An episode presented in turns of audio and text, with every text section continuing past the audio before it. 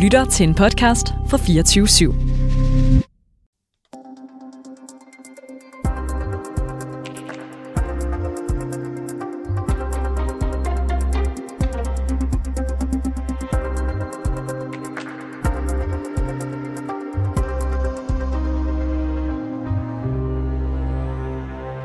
I don't think it's ready for membership in NATO.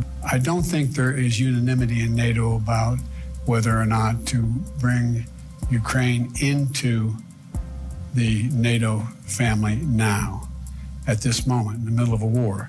Biden taler om det, Stoltenberg taler om det, Frederiksen taler om det. Et af de helt store spørgsmål til NATO-topmødet, ja, det er spørgsmålet om Ukraines medlemskab af alliancen. Topmødet, som finder sted i Litauens hovedstad Vilnius, det slutter i dag. Men i går langede Ukraines præsident Volodymyr Zelensky ud efter NATO, fordi alliancen ikke har givet en klar nok tidsplan for, hvornår Ukraine kan blive medlem. Især USA og Tyskland er påpasselige med at optage Ukraine som NATO-medlem for tidligt. Så i dag spørger vi en NATO-ekspert, om Ukraine må skyde en hvid pind efter at blive en del af Forsvarsalliancen. Du lytter til reporterne. Mit navn er August Stenbrun.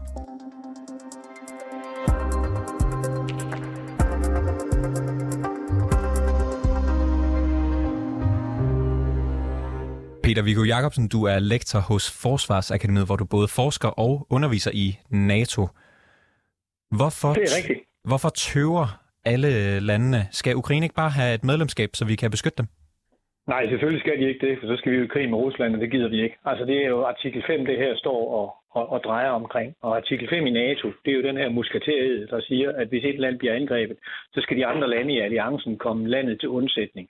Øh, og det er der jo ikke nogen, der har lyst til, så længe man er bange for, at der kan komme en ny krig med Rusland. Jeg kan godt forestille sig en situation, hvor den nuværende krigsfase den stopper, og der så går nogle år, hvor der ikke er kampe, og så angriber russerne igen, og i så fald, hvis NATO, hvis NATO har lukket Ukraine ind, ja, så skal de andre lande sende soldater og våben og andet til Ukraine og selv deltage i kampene for at smide russerne ud igen. Og det er der bare ikke nogen medlemslande, der har lyst til. Så ja, kan du forklare lidt, hvad er det for nogle konsekvenser, det vil have at optage Ukraine som NATO-medlem i dag?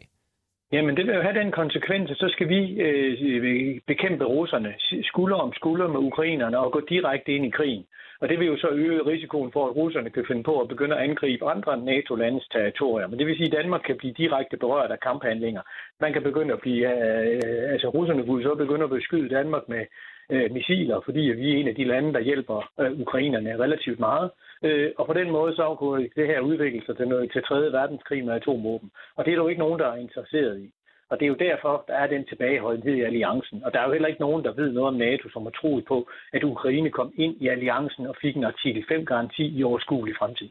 Er det den eneste grund til, at man ikke vil have Ukraine med lige nu? Altså det her med, at de, de er ikke regler. Er der andre ting, der gør, at man har nogle forbehold? Ja, men man kan sige, at hvis vi kigger på de regler, der normalt skal gælde for, at lande bliver optaget i NATO, så skal man ikke have territoriale øh, stridigheder med naboer. Det har Ukraine, men der er også nogle ting omkring korruption, demokratisk kontrol og andre ting, som NATO også vil normalt stiller som betingelse for medlemskab, på samme måde som EU jo også har en række kriterier for at optage Ukraine i EU. Og EU har jo lidt den samme holdning. Ja, vi vil gerne give øh, Ukraine et medlemsperspektiv, men det kommer ikke til at ske i morgen. Så der kigger vi jo nok også et årti eller mere frem før, at, at Ukraine kan blive lukket ind i EU, blandt andet fordi korruption er et issue. Ja, det, det er netop ikke uh, ukendt, at uh, hvad kan man sige, Ukraines ry før krigen var, var præget meget af korruption. Tror du, det er sandsynligt, at NATO vil kunne gå på kompromis med, med noget af det, og så optage Ukraine før uh, problemerne med for eksempel korruption er løst? Det kan jeg ikke forestille mig. Og det er jo sådan set også det, som øh, generalsekretæren allerede har sagt, at Ukraine bliver behandlet som en hvilken som helst andet land, og man skal lige huske, at der, kan, der skal være konsensus. Og det har vi jo set øh, betydningen af i forbindelse med den svenske og finske optagelse af alliancen, hvor tyrkerne prøvede at vride en masse indrømmelser ud af ikke bare Sverige og Finland, men også USA som, mod, som, som modydelse for at sige ja til, at Tyrkiet kunne blive optaget. Så det samme spil kan der jo gå i gang her. Og der kan man jo sagtens forestille sig, at Øh, de lande, som bor i den sydlige del af Europa, og som er mere fokuseret på flygtningestrømmen fra syd end på den russiske trussel, at de ikke lige synes, at vi skal til at optage et land, der gør, at man skal til at bruge en pokkers masse ressourcer på øh, truslen mod øst, så der ikke bliver så mange penge og ressourcer til at kigge på truslen mod syd. Så det vil helt sikkert være en række lande, som ikke er særlig vild med det her, fordi det kommer til at blive en meget stor udskrivning. Hvor sandsynligt vil du mene det er, at øh, hvis, hvis nu vi tager det her med krigen ud, og at den, øh, den slutter, at, øh, at Ukraine kan blive medlem af NATO? Jeg er ikke i tvivl om, at Ukraine bliver medlem af NATO en dag, men det har lange udsigter, og det vil først være i en situation, hvor forholdet til Rusland er på en måde, således at man ikke regner med, at Rusland vil angribe Ukraine, fordi så er det jo ligegyldigt med den der artikel 5-garanti. Jeg tror ikke, at landene er villige til at lukke Ukraine ind, så længe man er bange for at komme i en direkte krig med en atommagt som Rusland.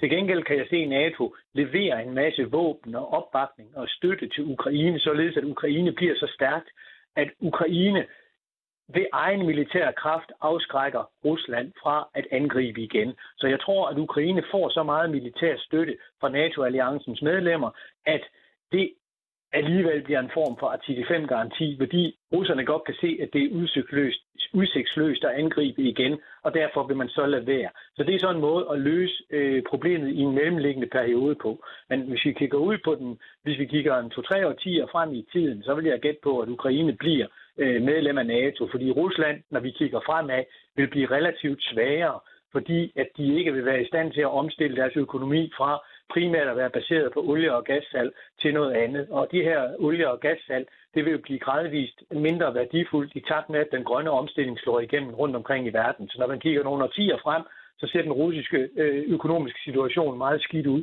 Og det vil jo så også gå ud over Ruslands militære formåen og deres politiske indflydelse. Så jeg forventer sådan set, at Ukraine stille og roligt kommer over i den vestlige folk, og jeg vil også øh, have den samme forudsigelse med Hvide Rusland. Kan sådan et NATO-medlemskab for Ukraine være med til at kan det ikke være med til at presse Rusland op i et hjørne, der gør dem mere aggressive? Jo, men altså, det er jo også derfor, man venter til, at det ikke længere er et tema. Hvis man venter en, et, et par 10-20 år med at lukke ukrainerne fuldt og helt ind, ja, så vil de jo nok have nogenlunde samme syn på, som de har med Sverige og Finland. Og hvis man også har en relation til Rusland på det tidspunkt, hvor Rusland heller ikke frygter at blive angrebet fra NATO, ja, så er det jo sådan set ligegyldigt, om Ukraine er medlem eller ej. Det er jo kun så længe, at Rusland ser NATO som en fjende og som et land, der kunne finde på at angribe NATO, undskyld, øh, Rusland og måske brække Rusland op i mindre bidder, at det så er et tema. Og derfor så tror jeg heller ikke, at Ukraine bliver medlem, før vi har en bedre sikkerhedsrelation til Rusland. Og det kommer til at have lange udsigter. Øh, Zelensky han er jo lidt utilfreds med, at NATO ikke har givet en klar tidsplan for, hvornår Ukraine kan, kan blive medlem. Hvorfor kan man ikke det? Det er fordi, at det er det afhænger, det er fordi, at Ukraine skal leve op til nogle betingelser. Og hvis de ikke lever op til de betingelser, kan de ikke blive medlem. Og det kan man jo ikke sætte tid på. Altså man kan jo ikke sige, at om 10 år, så har øh, øh, Ukraine opfyldt alle betingelser. Fordi det afhænger jo også af, hvordan russerne ser på Ukraine og NATO. Så der er sådan nogle ting, der skal falde på plads og være i orden. Man kan heller ikke sige, at om 10 år, der er der ikke mere korruption i Ukraine. For det er jo noget, som Ukraine selv skal, der skal, der skal øh, indføres nogle reformer, som skal implementeres og føres ud i livet af Ukraine. Og der er ikke nogen, der aner, hvor lang tid det, det tager og hvor villige de er til at gennemføre de her reformer. Fordi grund, der er jo nogen, der har nyder godt af den korruption, der er i Ukraine. Og der kunne man jo sagtens forestille sig, at de havde en interesse i, at det skulle fortsætte. Det har i hvert fald været svært at få skoven under øh, korruption i andre EU-lande, der kom lidt hurtigt den så som for eksempel Rumænien. Så derfor så er man altså nødt til at sige, at I skal ligesom øh, øh, opfylde nogle betingelser, før I kan komme ind. Og når I kan det, ja, så kan I komme ind. Men det er jo op til ukrainerne og til dels russerne at bestemme, hvor lang tid det tager, inden de øh, betingelser er opfyldt. Ifølge BBC så er der nogen fra NATO, som gerne vil bruge det her NATO-medlemskab til Ukraine til at forhandle med russerne efter krigen som en form for gulderod. Vil det være en god idé at vente med at love øh, Ukraine optagelse af NATO, før man kan bruge det som en forhandlingsstrategi med Rusland? Jamen, jeg forstår slet ikke den tænkning, fordi russerne er jo ligeglade. Russerne, i russisk optik, der har NATO snydt dem siden murens fald. Nej, de, russerne har en opfattelse af, at de fik et mundtligt løfte om, at Østtyskland aldrig vil blive optaget i NATO, og at de nye, øh, hvad det hedder, de nye lande, der, der, der, der gik, gik, gik hvad det hedder, ud af det russiske fagtag, altså de centrale østeuropæiske lande, at der, de ville ikke blive medlem af NATO, og at NATO's soldater ikke ville komme tættere på Rusland. Og det, som Rusland kan se er sket siden murens fald, det er, at NATO's soldater bare kommer tættere og tættere og tættere på. Så selvom vi lover dem nu, at det kommer aldrig til at ske, så tror de jo ikke på os. De stoler simpelthen ikke på os, og de har den opfattelse, at Ukraine bliver medlem af NATO, uanset øh, hvad Rusland gør. Og det er sådan set en, en, et synspunkt, jeg deler. Jeg kan heller ikke se andet at uanset hvad russerne han altså gør, så på den lange bane, der bliver Ukraine en del af EU og NATO, og det kan og russerne ikke gøre noget ved. Kunne russerne have en interesse i at hvad kan man sige, forlænge krigen så, for at undgå det medlemskab? Ja, det kan du jo sige, men, men, men, men det, som russerne har en interesse i, det er at besætte og fastholde en del af Ukraine, og det er det, de er i gang med. Øh, og russerne vil jo gøre, hvad de kan for at beholde det, de har hugget. Og krigen kommer så til at fortsætte lige så længe, som, øh, lige så længe som russerne er i stand til det. Eller hvis ukrainerne ikke er i stand til at gennembryde de russiske linjer, ja, så er det jo sådan, de kommer til at, hvad det hedder, gå. Men selvfølgelig, øh, hvis der ikke er en fredsaftale, så kan man jo hele tiden bruge det som argument for ikke at lukke ukrainerne ind. Men omvendt har jeg også meget svært ved at se Ukraine acceptere en rigtig fred, hvis Rusland har erobret noget af Ukraine. Så det vil sige, jeg tror sådan set, at det er Ukraine, der bliver den primære øh, forhindring i forhold til at få en varig fredsaftale, øh, så længe russerne besætter ukrainsk territorium. Så derfor så er det nok ikke Rusland, der er problemet. Det er nok snarere ukrainerne. Det var altså alt fra Peter Viggo Jacobsen, lektor og forsker i NATO på Forsvarsakademiet.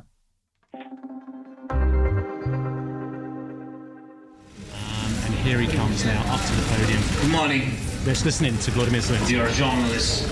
Uh, on our agenda, we have, I think, for today, three priority questions. The first one is uh, weapon packages, new weapon packages for supporting our army on the battle. Ukraines præsident Volodymyr Zelensky han ankom til et topmøde tidligere i dag, hvor han gav en kort bemærkning til de fremmødte journalister i Vilnius. Og Sofie Ørts, du var en af dem. Øhm, du er udlandsjournalist og arbejder til daglig på 24-7's udenrigsmagasin Konfliktsko- Konfliktzonen. Velkommen til.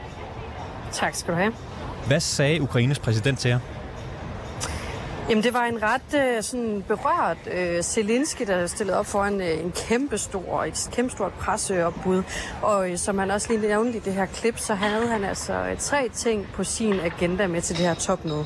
For det første så håbede han på, at han kunne få nogle øh, våbenpakker, nogle våbenleverancer med hjem fra de forskellige NATO-lande. Og så derudover, så er der jo den her meget omtalte invitation til at blive øh, en del af, af NATO, som han også håbede på, at han kunne øh, tage med hjem i dag. Og øh, for det sidste, så er der den her øh, sikkerhedsgaranti, som man kalder det. Altså en garanti fra resten af NATO om at blive beskyttet, øh, imens at der er krig i Ukraine. Og du er jo så i Vilnius i de her dage, hvor man kan måske høre lidt af byens summen i, i baggrunden. Hvor meget fylder Ukraine på det her topmøde? Efter at øh, det ligesom stod klart, at øh, svenskerne de kunne øh, bane vej ind i, øh, i NATO fremadrettet, så øh, har spørgsmålet om Ukraine og ikke mindst Ukraines mulige medlemskab i NATO altså været øh, det alt overskyggende. Øhm, og det er også det, som vi journalister har spurgt om som, øh, som det første hver eneste gang, at der er nogle af de her politikere, der stiller sig frem til, øh, til en øh, mikrofon. Men som jeg også talte med Peter Viggo Jacobsen om, så øh, når det kommer til det her spørgsmål om, hvorvidt ukrainerne de skal optages, eller i det mindste bare have den her invitation, som Zelensky også taler om, ja, så er det altså et blankt nej, så længe der er krig. Er det konsensus for alle lande, eller er der nogen, der er mere optimistiske, og nogen andre mere pessimistiske? Altså, der er selvfølgelig forskel på, øh, hvor hurtigt de fleste, eller nogen, de mener, de skal gå. Øh, men det, som de fleste siger, det er det her med, lige nu, der skal det gå lidt langsomt, fordi at vi har en krig, og det vigtigste, det er, at øh, der kommer fred i Ukraine. Men når at der så en dag forhåbentlig kommer fred inden så længe, så skal det gå hurtigt, øh, og så skal, vi, øh, så skal vi sørge for, at ukrainerne, de ikke bare skal tage alle mulige steps for at komme ind i NATO. Vi skal bane vejen for, at det skal gå lynhurtigt, og også lige så hurtigt, som det har gjort for, for Finland, og som det kommer til at gøre for Sverige. Der er en lille sten i skoen i forhold til øh, Ungarns øh, Viktor Orbán. Øh, han er den eneste, som har været ude at sige under det her topmøde, at våbenleverancer ikke nødvendigvis er, øh, er vejen frem. Øh, og på den måde, så går han lidt imod det, som øh, de andre taler om. Men i forhold til det her med at blive optaget i NATO, så, så siger de fleste altså det her med, at det kommer ikke til at ske lige nu. Men øh, det er noget med, at historien er, er lidt en anden. Undskyld, jeg ved ikke, om du tabte din telefon, Sofie, eller der skete i hvert fald et eller andet. Øh, det er jo lidt noget andet, øh, der sker, øh, når man går rundt i byen og kigger i, i Vilnius i det her dag. Kan du ikke fortælle, hvordan det ser ud? Går jeg tydeligt igennem nu? Det gør du. Ja, altså det er et helt andet billede, når man, øh, når man faktisk bare, når man lander her i Vilnius. Med det samme, man kommer til den her lidt sparsommelige og lille lufthavn, så møder man de her kæmpe store billboards og plakater, der hænger over det hele, hvor der står øh, hashtag øh, øh NATO Ukraine øh, 33. Hvis man stiger på en bus, så kan man se, at der står, at uh, while you're waiting for the bus, Ukraine is waiting for a NATO membership. Eller Ukraine venter på F-16-fly. Så der er altså øh, budskaber om, at Ukraine skal være med i NATO over det hele, og hvis man går sådan ned langs gaderne, så ser man også enormt mange ukrainske flag, som folk har hængt op i, øh, i, øh, i deres vinduer. Øh, jeg kan lige tilføje, at i går, da Zelensky han ankom her til, øh, til Vilnius, der øh, blev der også afholdt en koncert, hvor efter han holdt en, øh, en tale, og øh, her mødte der ikke færre end øh, 2.000 mennesker op for simpelthen at, at vise sin støtte til, øh, til Zelensky. Og der går også en historie om, at der simpelthen har været en flok løbere, som har taget et ukrainsk flag fra Kiev og så løbet og hvis antal dage selvfølgelig, øh, her til, øh, til Vilnius for ligesom at, at markere det her. Hvorfor betyder det så meget for folk i Vilnius at vise opbakning til Ukraine, tror du? Jamen, øh, jeg tænker først og fremmest, det handler om, øh, om den geografiske placering, som, øh, som Litauen jo har. Altså, øh, Litauen er jo placeret imellem den her russiske eksklave øh, Kaliningrad, der ligger vest for, øh, for Litauen og krydser op mod, øh, mod Polen. Og så på den anden side, der har de altså øh, Belarus, som igen og igen bliver gentaget af NATO, at det er nogen, man ser som øh, Ruslands nærmeste allierede lige nu. Så det er altså fordi, at folk mærker det sådan... Øh, hvad kan man sige, fysisk forstand helt tæt på, men hvis du taler med folk her i byen, så har de jo også, ligesom vi har derhjemme, mærket inflation, og de, ja, de kan mærke på, på egen krop og på egen pengepunkt, at, øh, at der er en krig helt tæt på. Zelensky og NATO's generalsekretær Jens Stoltenberg, de holdt et fælles pressemøde for et par timer siden. Hvad sagde de? Jamen, i virkeligheden så prøvede de jo lidt at binde sløjfe på de ting, som, øh, som Zelensky han, han lagde ud med at sige, at han, han håbede ligesom, han fik tre forskellige øh, ting ud af det. Det gjorde han ikke helt, men, øh, men øh, Stoltenberg han nævnte, at man blev enige om øh, nogle forskellige, forskellige ting. Blandt andet så har man genbekræftet, som det hedder, at der kommer til at være en plads i NATO til Ukraine, men den kommer altså ikke nu. Derudover så har man oprettet det, der hedder et øh, NATO-Ukraine-råd, øh, et council kalder man det, øh, som det kan virke en lille smule fluffy, men som skal gøre, at man simpelthen har lettere adgang øh, til at mødes ved et bord og hurtigt fortalt om, øh, hvad der skal ske i forhold til øh, Ukraines sikkerhed. Øh, for det sidste så er der også landet en lang række af donationer og de her våbenpakker, som Zelensky han håbede på i løbet af de her øh, to dage. Blandt andet så har franskmændene været ude og nævne, at de kommer til at donere nogle flere krydsermissiler til, øh, til Ukraine. Og øh, i går, der var den danske forsvarsminister øh, Troels Lund Poulsen også ude at fortælle, at Danmark er gået sammen med 10 lande om at skulle øh, optræne ukrainer i at bestyre F-16-fly. I går der var Zelensky jo lidt øh, kritisabel over for NATO, fordi han savnede en klar tidsplan for, hvornår man kunne blive medlem. Men det lyder som om, at han trods alt har fået noget med hjem. Virkede han øh, optimistisk, da han øh, fortalte øh, på pressemødet? At det er vist sådan lidt en, en både og, vil jeg sige. Jeg ved ikke, om vi er landet der, hvor han måske bare skal være tilfreds med det, han, han rent faktisk kan få. Fordi øh, nok så har de fået øh, en masse donationer, men som han også sagde øh, i dag på det her pressemøde med, øh, med Jens Stoltenberg, så, øh, så siger han jo, at den stærkeste sikkerhedsgaranti, Ukraine overhovedet kan få, det er et, øh, et medlemskab af, af NATO, og det kommer han jo ikke til at stoppe med at sige lige forløbig. Altså det er stadig det, øh, ja, hvad kan man sige, det ultimative mål for, og jeg, jeg tror, det var alt, vi nåede fra Sofie Ørts, udlandsjournalist og øh, arbejder til dagligt på udenrigsmagasinet Konfliktzonen her på 24-7, som øh, var med på en øh, telefonforbindelse fra Vilnius, som blev droppet lidt, øh, lidt bræt her. Og med det var det alt for reporterne i dag. Tak fordi du lyttede med. Har du noget, som du synes, vi skal undersøge, eller har du ris eller ros til programmet, så kan du altid skrive til os på reporternesnabelag247.dk. Bag dagens udsendelse var Peter Marstal. Mille Ørsted, hun er redaktør, og mit navn, det er August Stenbrun. Kære lytter, du har lyttet til et program fra 24 Du kan finde meget mere modig, nysgerrig og magtkritisk taleradio på 24 appen Hent den i App Store og Google Play.